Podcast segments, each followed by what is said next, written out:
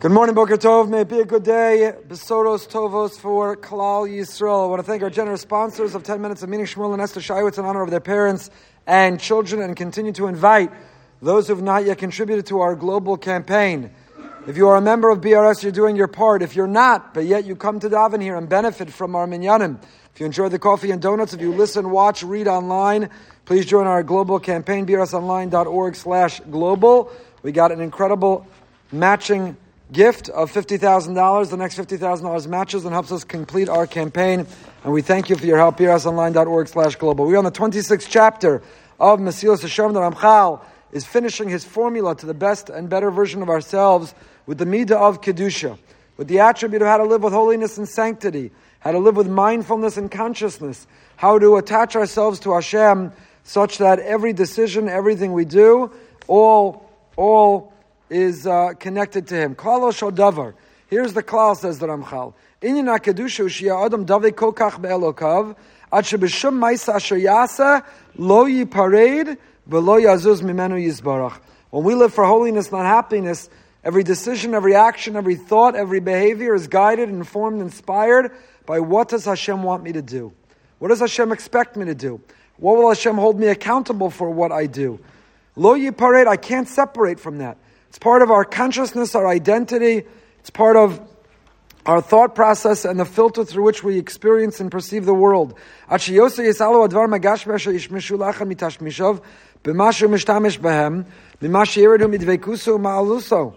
result, the physical objects that we make use of will be transformed and will be elevated by the use of them to a greater degree than we will be declined, meaning we're made up of a neshama and a guf. We're a soul and a body. When we interact with the physical material world, it can bring us down. We are indulging the lowest part of who we are, our physical being.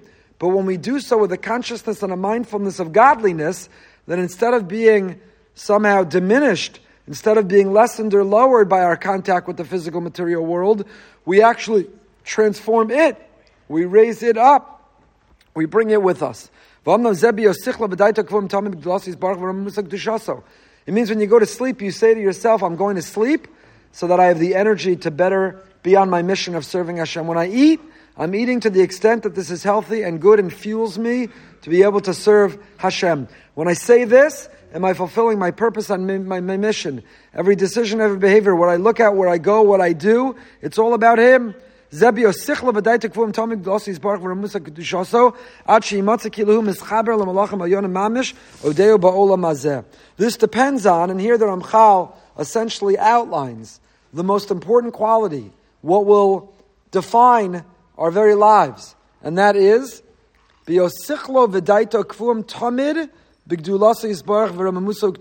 depends on constantly focusing our mind and our intellect on Hashem's greatness and how exalted He is, on His holiness, until we find ourselves at Shimatza, Mischaber Elyonim Mamish, until we are attaching ourselves and are acting angelic, Odeo Ba'olam even while we are in this world. This is our mission, and this is our purpose. Mindful and meaningful Yiddishkeit. It's what all too often is missing and lacking, even within chinuch environments where we are inspiring and teaching our children to memorize, to spit back, to have incredible knowledge, what to behave and do and perform in terms of boundaries. All that's wonderful. But is it informed and animated by a relationship with a Kodesh Baruch Hu, with the Melech Malchei Amlachim? Are we transforming our lives to live mindful and meaningful Torah lives? Mindful always that He's watching, that He's with us, that He has expectations, that He holds us accountable, that we are on a mission, that we serve Him and meaningful because when one leads that mindful life, one taps into what is meaningful. So this is our mission. This is what we're trying to do. The Mesilas Yesharim is revealing the secret. How do we get to this?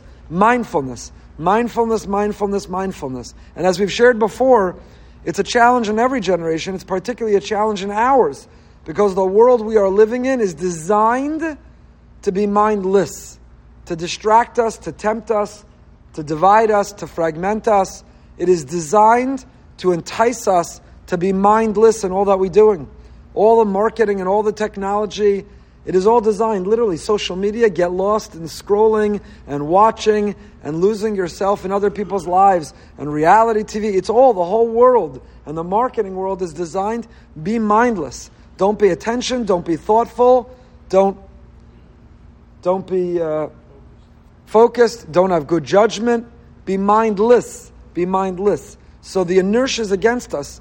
The effort it takes to say in this world that we're living in, despite what might be in our pocket, buzzing and beeping and vibrating and trying to get us lost in it, I'm choosing to be mindful all the time nonetheless. Biosichla v'daita kvuim tamid, tamid, like we read last Shabbos. It's like Keves Achat Tamid, the most important pasuk, the Medrash or the Ein Yaakov quotes, voted on the real, the real mission statement and motto of the Jewish people is Tamid, to consistently and constantly live mindful and focused lives to not lose our cool. Shivisi Hashem, tamid, and tamid means I'm always, whatever I'm doing, I'm calm. Hishtavus, equanimity, calmness. Hashem is with me. However, this is meant to go, and what am I meant to do, and how am I meant to behave, and what am I meant to learn from it, and how can I be accountable to it? All of this is, all of this is the path towards kedusha. To live a life of holiness and sanctity is not like other religions. It's not to live a life of abstinence. It's not to live a life apart from physical pleasure. That's not Kedusha, that's not holiness. To live a life of holiness is when we sleep, it's to serve Him, and I eat, it's to serve Him. And if I'm experiencing recreation, it's to recreate myself so I can get back to serving Him. And what I say, and where I go, and what I look at, and what I listen to, and what I do, and what I wear, and what I buy, all of it is because I'm serving Him. I have a mission, I have a purpose, I'm mindful of His presence in my life. That's Kedusha. Nothing wrong with eating and drinking and going and enjoying the world Hashem gave us, but when we transform it and elevate it, that is our definition of Kedusha. Another definition of Kedusha is contributing to the global campaign, expressing gratitude and appreciation if you benefit. Again, if you're not a member, please do your part. Help us with our matching, our wonderful, generous matching, brsonline.org slash global. And we continue in 15 minutes with Living with Emunah.